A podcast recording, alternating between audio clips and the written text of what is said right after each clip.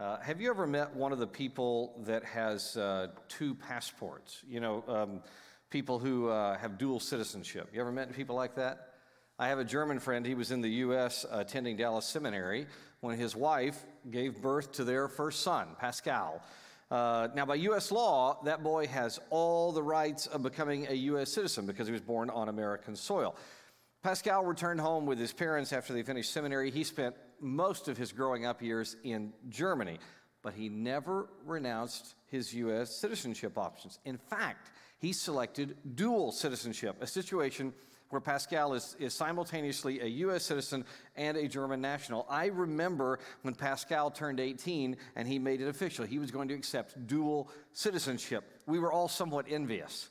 I mean, can you imagine all the blessings and pride of being a complete American and at the same time an accepted member of the country with the second best chocolate in the world, the best bread, the best soccer, and the best beer? Uh, the only seeming dark clouds on Pascal's sunny horizon were the payments. You see, Germany requires of its young citizens two years of military service, at least they did at that time and the U.S. has that horrible income tax on every citizen, even dual citizens living abroad. Now, at 18, Pascal thought he could work it out where he could avoid the worst of each payment. As you can guess, he paid U.S. taxes and he was subject to German military service. In fact, he paid United States income tax on the money he made serving in the German military. It was a bit tough on Pascal, but I was proud of him. He did his duty by each country. Now, don't get me wrong. He was still very, very proud to be a dual citizen, but he learned that having two passports means you must pay twice. And that is the truth for all people with two passports, including you. Yes, you, if you're a Christian. You see, Christians also have two passports we have one for heaven and we have one for earth. The big question in this life is Am I paying what I owe to each government? That's the question in Romans 13. Uh, open your Bible, if you would, to Romans 13. In this passage, Paul opens our eyes to our, our two passports and the responsibilities of each. Uh, Romans is right after Acts in your New Testament. Go to Romans chapter 13, and let's read, uh, let's read the whole passage, uh, verses 1 through 10. Let everyone submit to the governing authorities. This is talking about human, earthly authorities since there is no authority except from God, and the authorities that exist are instituted by God. So then, the one who resists the authority is opposing God's command, and those who oppose it will bring judgment on themselves. For rulers are not a terror to good conduct, but to bad. Do you want to be unafraid of the authority? Do what is good, and you will have its approval. For it is God's servant for your good. But if you do wrong, be afraid, because it does not carry the sword for no reason. For it is God's servant, an avenger that brings wrath on the one who does wrong. Therefore, you must submit, not only because of wrath, but also because of your conscience. And for this reason, you pay taxes, since the authorities are God's servants, continually attending to these tasks. Pay your obligations to everyone taxes to those you owe taxes.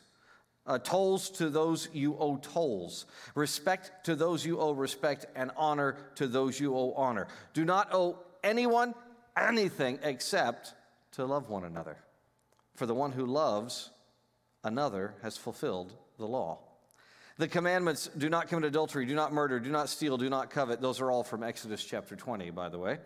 Uh, and any other commandment are summed up by this commandment from Leviticus 19 love your neighbor as yourself. Love does no wrong to a neighbor. Love, therefore, is the fulfillment of the law.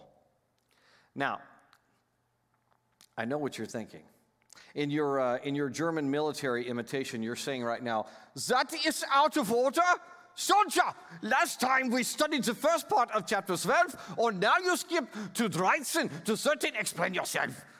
Um, officer, I know, I know, I know it's out of order, but we're going to tie the whole together. L- listen, to, to fit these present circumstances, it seems really wise to study this part of chapter 13 this week. You see, look here. Romans 12 through 13 is built, it's a stair step of a number of imperative commands. Those are, those are things you're told to do, you must do. Um, our slight rearrangement, we just rearranged these two sections, it, it shouldn't diminish the commands at all. And by rearranging them, we let Scripture speak in a very timely manner to our particular cultural moment. We're going to go back. We're going to finish chapter 12 next time. I cannot imagine the apostle minding, so just relax and, and you'll see how it works out. Now, before we engage deeply in this text, let's make certain we understand the very important backdrop to this passage. Oh, by the way, that's the headline you'll find in your notes. The very important backdrop. Hopefully, you've downloaded the notes from friscobible.com. Um, the uh, first big headline you see there is the very important backdrop. Let's start with the idea of earthly citizenship. This is critical to our Bible study in Romans. Since we are learning from God's word delivered through the Apostle Paul, let's examine his own use of the idea of citizenship. Look up here, Acts chapter 21. Paul is standing before a human court, a Roman court, and he reminds them that he is a proud Roman citizen. He said, I am a Jewish man from Tarsus of Cilicia, a citizen of an important city. Now I ask you, let me speak to the people. The term he uses here is polites. Polit, that's your fancy word for today, uh, kids. On the count of three, you get to say polites, okay? Polit, three. I haven't said one yet. Okay, you ready? Count of three. One, two, three. Polites. Very good. Polites is, um, is really significant. It means citizen. It's to be a member of the polis, which is the, the, uh, the city. Uh, it's, it's the term from which we get politics, right? To be a citizen means that you are an official member of the state. And, and this, this is very important. Member of the state or not, free or slave, Greek thought demanded this every soul in the polis is subject to the political authority the police authority. Paul employs this word on purpose, on purpose, because God establishes human authority. Kids, let me ask you this. During the past few weeks, have you had a parent tell you any of these phrases? Listen to these phrases Be polite. Stop acting like a barbarian. Have you heard that one? Well, that's not how we do it in our house. Because I said so. Sometimes you are so uncivilized that I think you were actually raised by wolves, and the wolves stuck into our house, and they switched my wonderful child with you, some wild thing raised by wolves. Uh, by the way, that, that, that last one's hypothetical. I probably never said that to any of or all of my children. Okay, uh, raise your hand, kids, if you had, it doesn't, I, raise your hand if you had any parent, any authority tell you anything like that. Okay, all those statements, every one of those statements is directly tied to the idea of polites the authorities in our lives have the right and the responsibility to command citizens to obey the rule of law. This polites idea, this is, the, this is the canvas upon which Romans 13 is painted. And the Roman audience understood it really well. Even though they all read Koine Greek, Romans conducted their law in Latin. And in Latin, polites was rendered as this word, uh, kiwis, kiwis, uh, that's your next fancy word for the day. You get to say kiwis on the count of three. One, two, three. Kiwis. Very good. Kiwis um, is, is, the, is the idea of the, of the citizen of the state, which was called the kiwites, and that spreads civilization, civilization, right? These, these terms, they're ingrained in the thinking of the world. They have become so important, they have spread all throughout the world. Nearly every single language in the world has some form of the word civics, politics, citizen, civilization. So, so here's the summary of the thought. This is what we need to know behind Romans 13. Civilization always involves state efforts to become self fulfilling. That is, the state takes a vested interest in training citizens, polites, kiwis, so that the state, the polis, the kiwitas, continues under proper authority. And Christians are called to submit to that authority. But that is only one of the Christian's passports. In Romans 13, Paul also establishes his argument on the basis of our heavenly citizenship. Look, read, read verse 1 again. Let everyone submit to the governing authorities, since there is no authority except from whom, everybody? Yeah, God. And the authorities that exist are instituted by God. Isn't it interesting to note what Paul sees as the basis of human authority? Is government authority based on the fact that they have all the power? Do, do we obey the state because they have guns, laws, uh, police? No. No, we obey because they are under the higher power of God. The real king is God. He is the hidden power behind the throne. He is the one ruling from the undiscovered country of heaven. This holds massive implications for our lives. Look, look at how uh, Philippians chapter 3, again, Paul is, is very, very wise on this subject. He summarizes this way Philippians 3, verse 20. In fact, why don't you just read it with me? We'll read it together, line by line.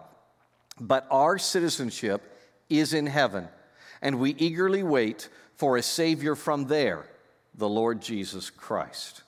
There's great insight to this verse in our notes. Look at the note from John Witmer's uh, wonderful article, The Man with Two Countries. He says this The use of these words in Paul's correspondence to the Philippians is significant and appropriate, since the city prided itself on being a Roman colony but our citizenship is in heaven. As grand as it was that Philippi had gained Roman citizenship, the fact remained that their divine citizenship in heaven that was foremost. That's why Romans 13 goes out of its way to make it clear that God is the real king. He establishes thrones and authorities. Even as we submit to our earthly authorities, it's important for us to remember our passport to heaven. Our earthly citizenship now is the, the main point of this passage in Romans 13, but we mustn't miss the underlying importance of the divine citizenship. And that brings me to a serious problem. I am concerned about us because we don't think in terms of our eternal citizenship. At least it, it's usually just an afterthought. For example, I recently got to, got to intervene with two wonderful Christians who serve on the same legislative body. These two people are friends of mine. They are brethren in Christ. They strongly disagreed on an earthly political issue. It was like a cat fight. I mean, fur and slander were flying, and I got to be the spray bottle that God used to stop the bickering. Actually, I was more like a water hose. The, my role was unenviable, but it was very simple. I just hosed each person down with Philippians 3:20. To their, to their credit, they stopped snarling at each other on social media. They recognized that earthly governing disagreements never trump our united heavenly citizenship. All God's people said, Amen. Now, that's not to say they won't disagree anymore. They almost surely will. Because the tension between these two passports, it always brings up certain problems. But hopefully, my friends will remember the soaking they received from God's word, and they will live according to the general rule. The general rule is that the divine citizenship takes precedence. Look, look, look here. The apostles' reaction in Acts chapter 5. Acts 5, the apostles are hauled in and told, You cannot talk about Jesus. Not allowed. We've made a new rule. You're not allowed to do that. Look at their response, verse 29, Acts chapter 5. Uh, why don't you read this with me as well? Okay, we'll just take it line by line. But Peter and the apostles answered and said, We must obey God rather than men.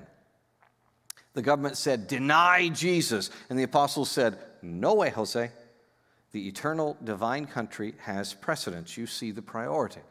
Now, I know you are, you are likely saying in your, um, your Severus Snape voice that I was asked to do, not so fast, Mr.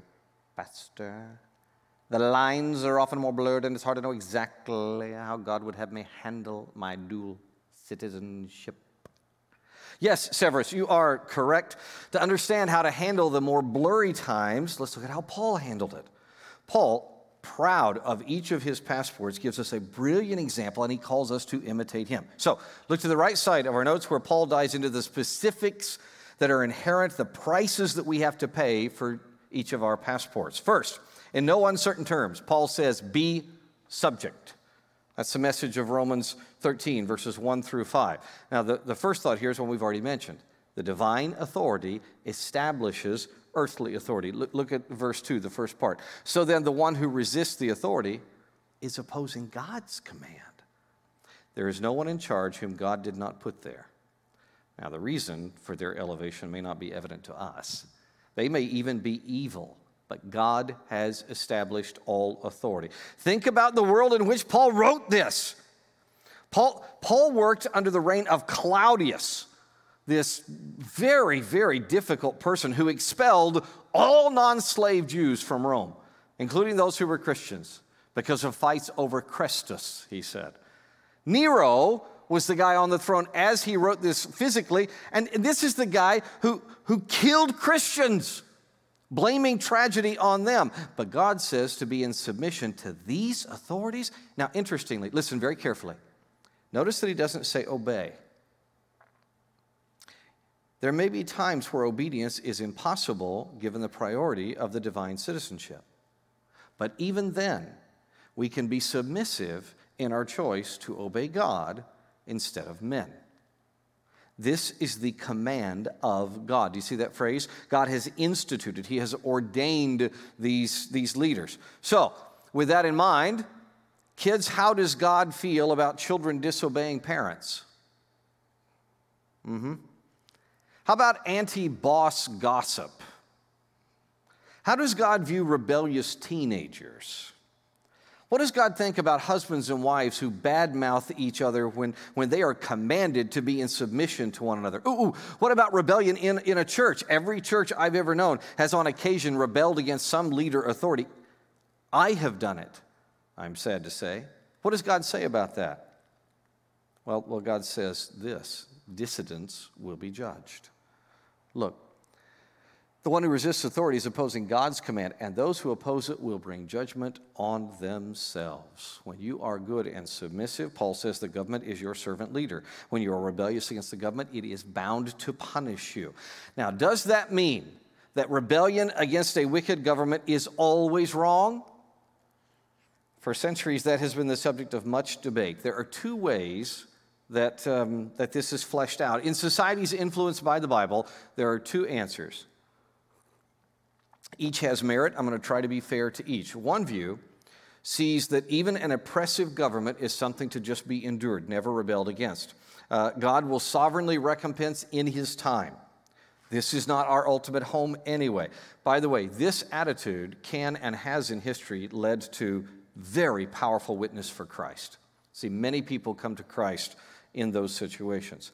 The other big idea is that all unholy governance, all the Neros of the world, those are illegitimate rulers.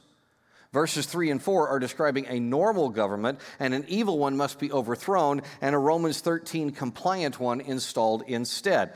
This, by the way, has been done rarely in history, but when it has been, it has led to, and probably still can lead to, a, a large increase in individual and corporate freedom. Okay? There is a third rail to all this. It's not actually an application of this text, but during the 20th century, this was the most popular. The third idea sees government as just a human choice.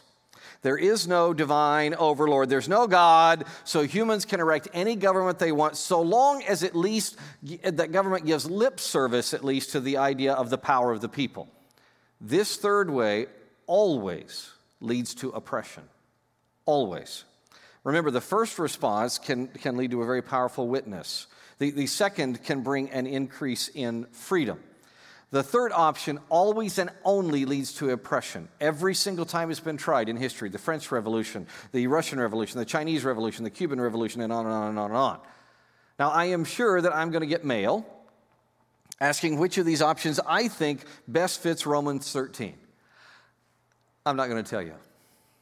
You'll have to decide for yourself. You need to work this through on your own. As you do so, don't miss verse 5. Verse 5 applies in either case. Uh, read, read verse 5 again. Therefore, you must submit, not only because of wrath, but also because of your conscience. Uh, this is Paul's summary here of this section. There are dual reasons for dual citizens. There are dual reasons for dual citizens to submit to earthly authorities. The state bears the sword. It will exercise wrath to protect itself. That is a truism of politics in all times and all places. By the way, this really is not talking about individual sin and capital punishment. That, that's why the text, did you notice in verse 2? Some of you probably did. The text shifted uh, to plural pronouns in verse 2 from singular pronouns. This is describing the fact that governments will quell non peaceful rebellion with violence. As Jesus said to one of his followers, He who lives by the sword will die by it.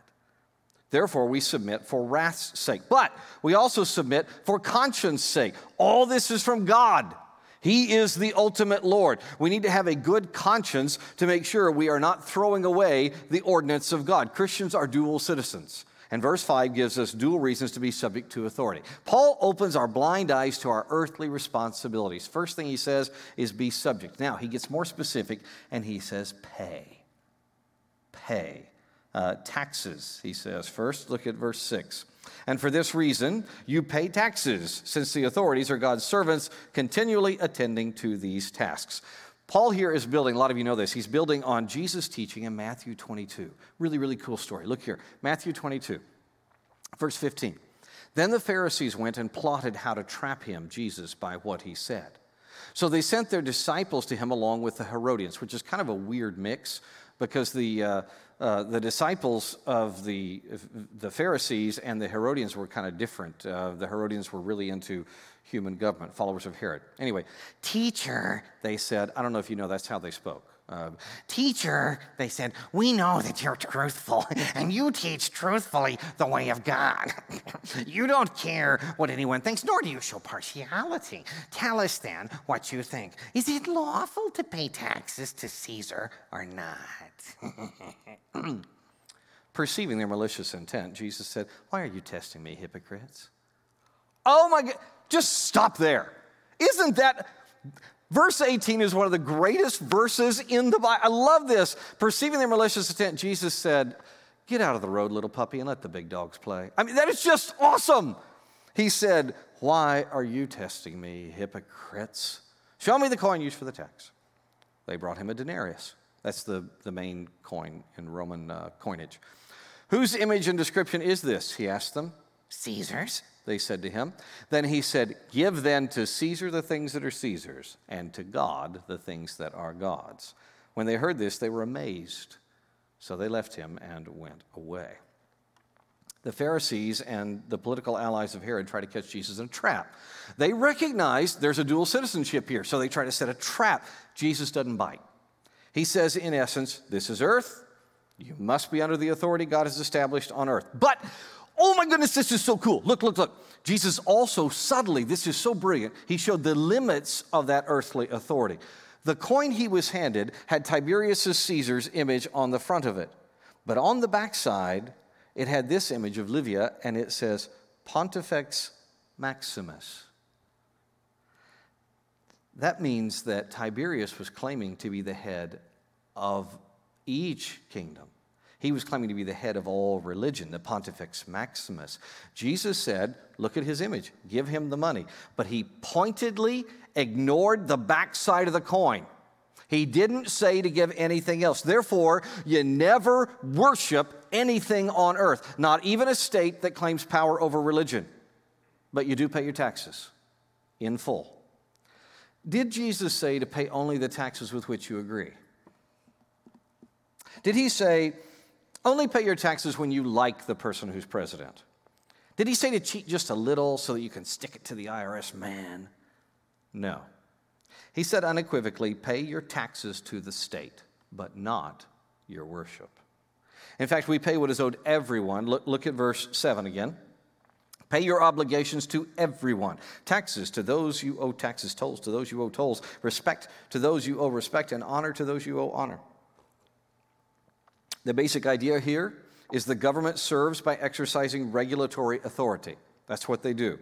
Therefore, it is only fair that they get paid. Remember, God said this at a time when tax collectors, under the old Roman system, tax collectors were horribly unfair and corrupt. Their profit was based on how much they could squeeze out of citizens in any province with no cap, no cap enforced by the government. By the time, by the time this was written, publicanus, or, or tax collector, had come to be used as an exact synonym for the word sinner. All right? You pay even an evil government because even it serves you. In the late 13th century, this guy, Pope Boniface XIII, uh, sorry, sorry, Pope Boniface VIII, he ordered the English priests, get this, he wrote to the priests in England, and he said, You are not to pay taxes to the government of England because your citizenship is only in heaven. You're not citizens of the earth. In fact, he made the paying of, of taxes, earthly taxes, a crime in the church that, uh, that would be punished by excommunication. I don't have time to explain that. Your parents can explain to you what an unbiblical and really, really difficult thing that was at that time. Okay, so he said, You don't pay taxes, you're only a citizen of heaven. King Edward I of England, really a, a, a, brilliant guy, and I apologize to my friends in Scotland. I didn't say he was nice, I just said he was brilliant. He, um, he responded by saying, All right, if you're not going to pay taxes to support the government, you don't get any benefits of the government. You know what happened? Priests began to be openly robbed and no one did anything. Churches and monasteries were plundered. The shire reeves, uh, we get sheriffs from, the courts gave no assistance. So the priests finally decided they needed that earthly government after all. And so they decided they wanted to pay taxes. Here's how they got around it. They got around the excommunication ban by, by they would go and they would just deposit their money in an empty church where the shire reeves just happened to be coming by and they would pick up the money and take it, and then all the king's officers again protected them. Christians and churches pay taxes. Next, we pay tolls. Uh, this is a Greek word for indirect taxes, like, uh, like, like sales tax, um, excise, custom duties. Uh, we're also instructed to render respect. This is cool. It's entirely possible that this is a reminder of God's omnipotence, actually.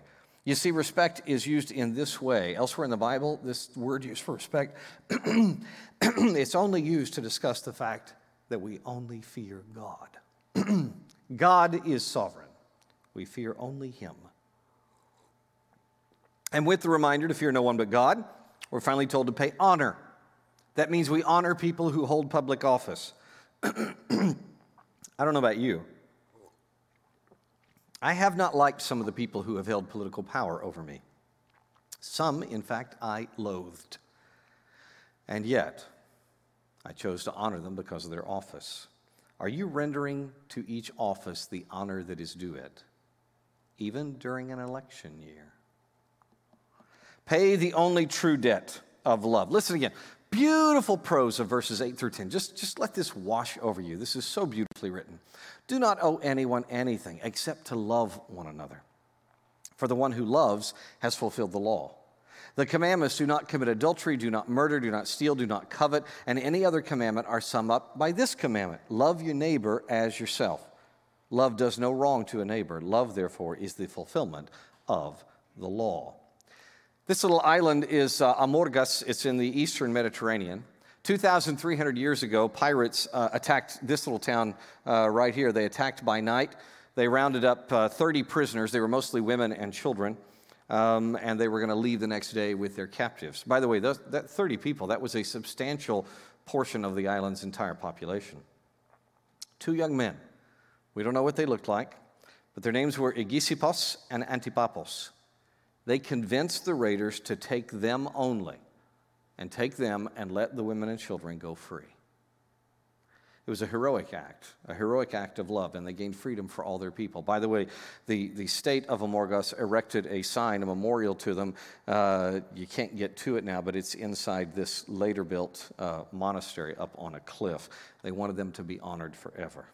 Love is a continuous, unpaid debt, and Igisippos and Antipapos show us how to live that. It's like Jesus said. He said, Greater love has no one than this, than he laid down his life for his friends. Owe nothing to anyone except to love one another. I will always have this continuous, unpaid debt that I'm supposed to love my neighbor. Look, look at the context. Pay everyone what is their due. You should eliminate all other debts, but this one goes on. We are to continually pay toward the debt of love. In a few days, Jana and I will celebrate our anniversary. All right, tell me um, what items should be checked off for me to show my sweetheart that I love her, right? Flowers, check. Card, check. Meal out, expensive check. Okay, that, that's pretty much it, right? I mean, I'm done for the year. I mean, at least until the next Valentine's Day, right? No. Oh, heavens, no. I have a debt to pay that precious woman who shares my name, and I need to make payments on it every single day. Is that how we are loving our spouses?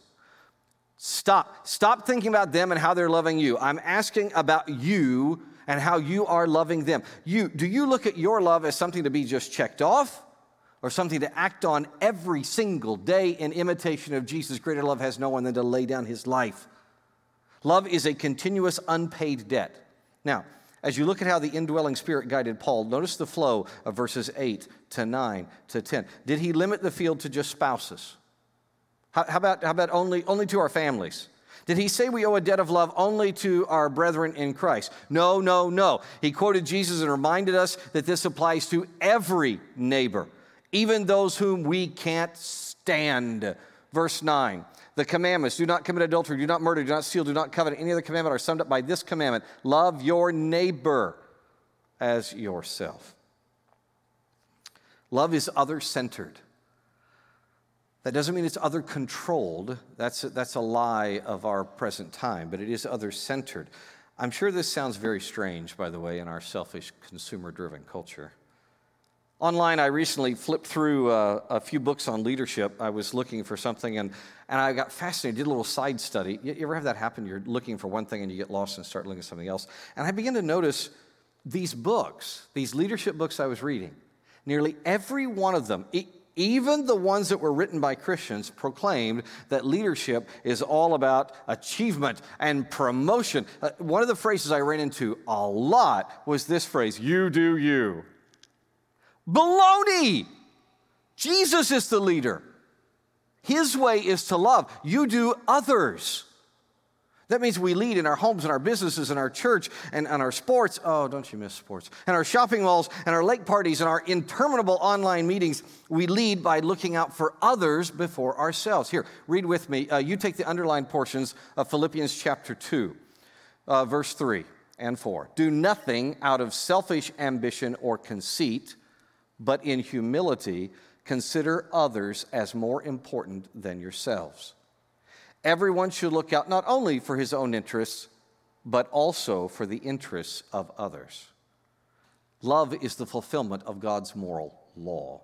That's obviously the main idea in Romans 13. It appears in verse 8 and verse 9 and verse 10. We looked earlier at Matthew 22.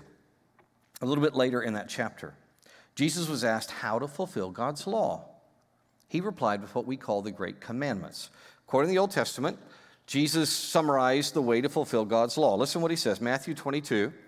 He said to him, the one who had asked him, How do I fulfill God's law? Love the Lord your God with all your heart, with all your soul, and with all your mind. Deuteronomy chapter 6 is the reference for that. This is the greatest and most important command.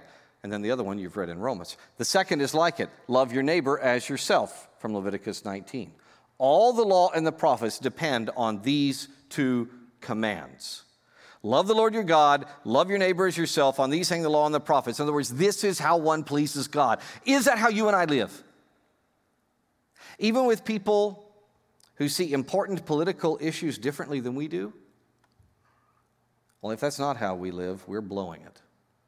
Because love is the final key to living effectively with two passports. Through Paul, God shows us how to live effectively with two passports. He gets very specific about this in, in a letter to Timothy. I'd like you to flip over to 1 Timothy. Go, go to the, it's just to the right, a few pages in your Bible. Just go to the east to 1 Timothy. You'll find it astonishingly just before 2 Timothy and uh, right after 2 Thessalonians. Go to 1 Timothy chapter 2, and let's read the last part we'll read today, verses 1 through 4. First of all, then, I urge that petitions, prayers, intercessions, and thanksgivings be made for everyone, for kings and all those who are in authority, so that we may lead a tranquil and quiet life in all godliness and dignity. This is good, and it pleases God our Savior, who wants everyone to be saved and come to the knowledge of the truth. Friends, prayer for earthly leaders. Here's, here it is. Here's the perfect combination of our two passports pray for earthly leaders. It is the best application of Romans 13. But again, we have a problem. Every survey I have seen indicates that fewer than eight, you ready for this? Fewer than 8% of Christians pray, pray regularly for people in authority. Can you believe that? A direct command from God? And fewer than 8% of people who believe in God, who trust Him, obey. Look, I'm, I'm going to show you the numbers from a, uh, the most recent Barna report. I doubt you can read these, but that's okay. I'll read them to you.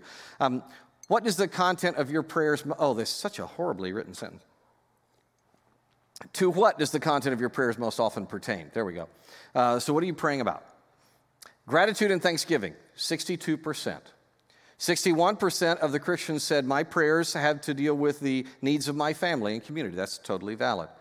Personal guidance in crises, very wise. My health and wellness, confession and forgiveness, 43%. Things I suddenly feel uh, compelled to pray about, uh, 43% pray about that. Safety in my daily tasks or travel, 41%. A sense of peace, I pray for a sense of peace, 37% said that.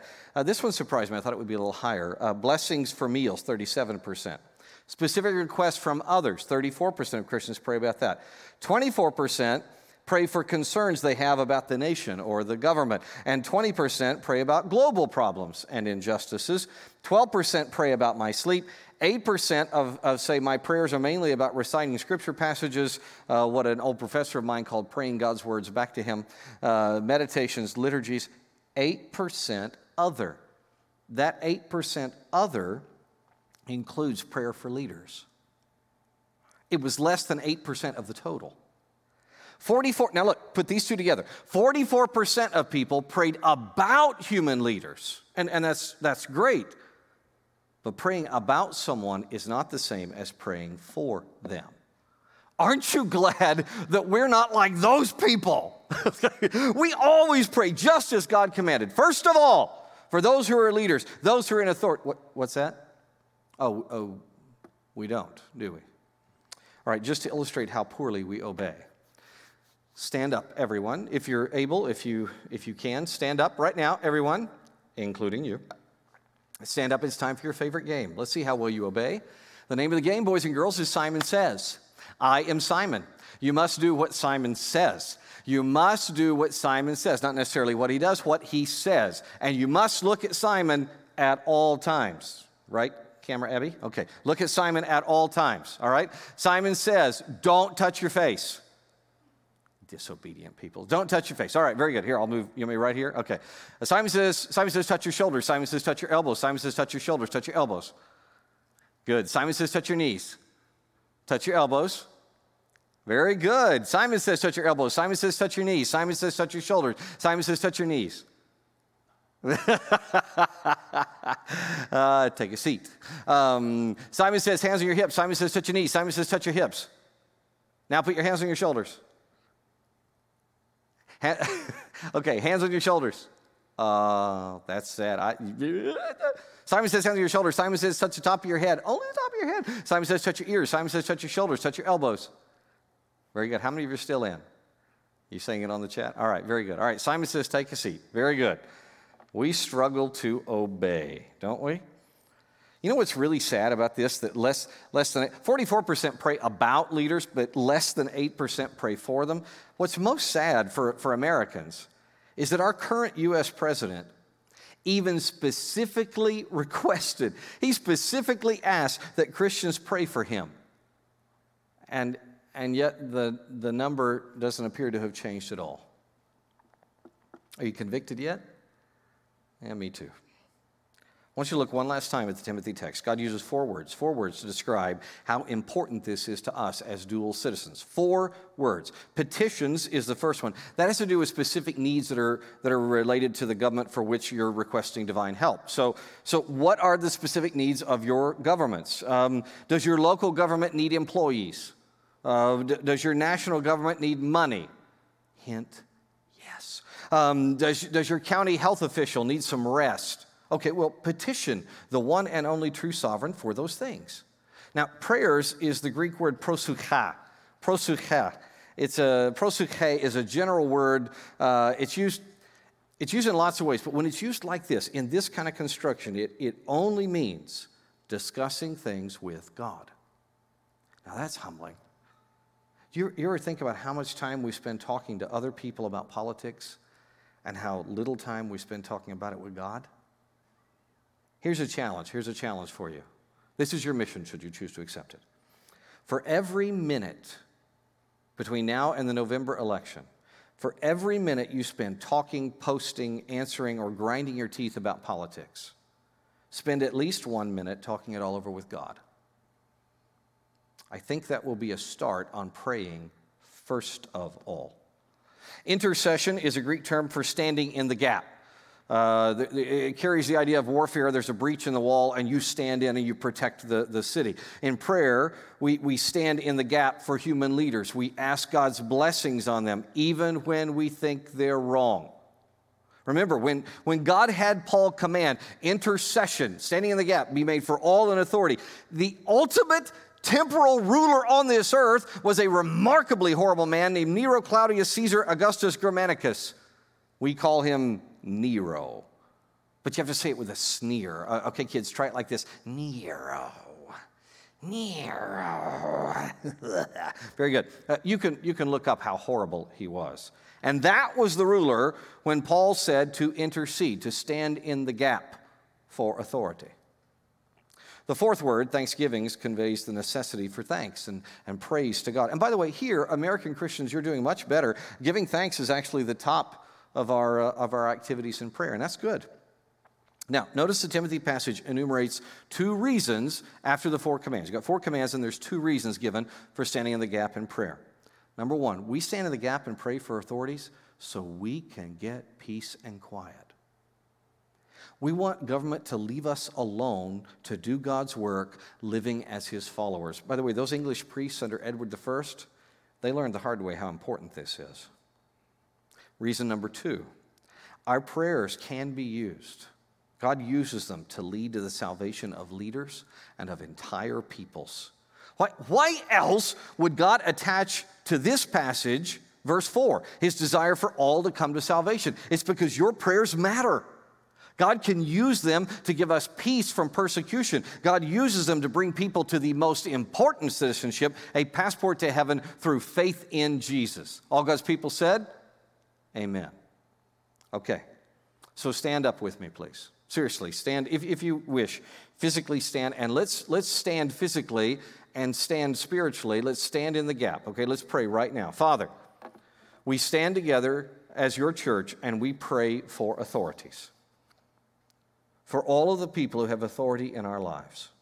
Some are wrong, some, many, thank you, are right. We pray for them all.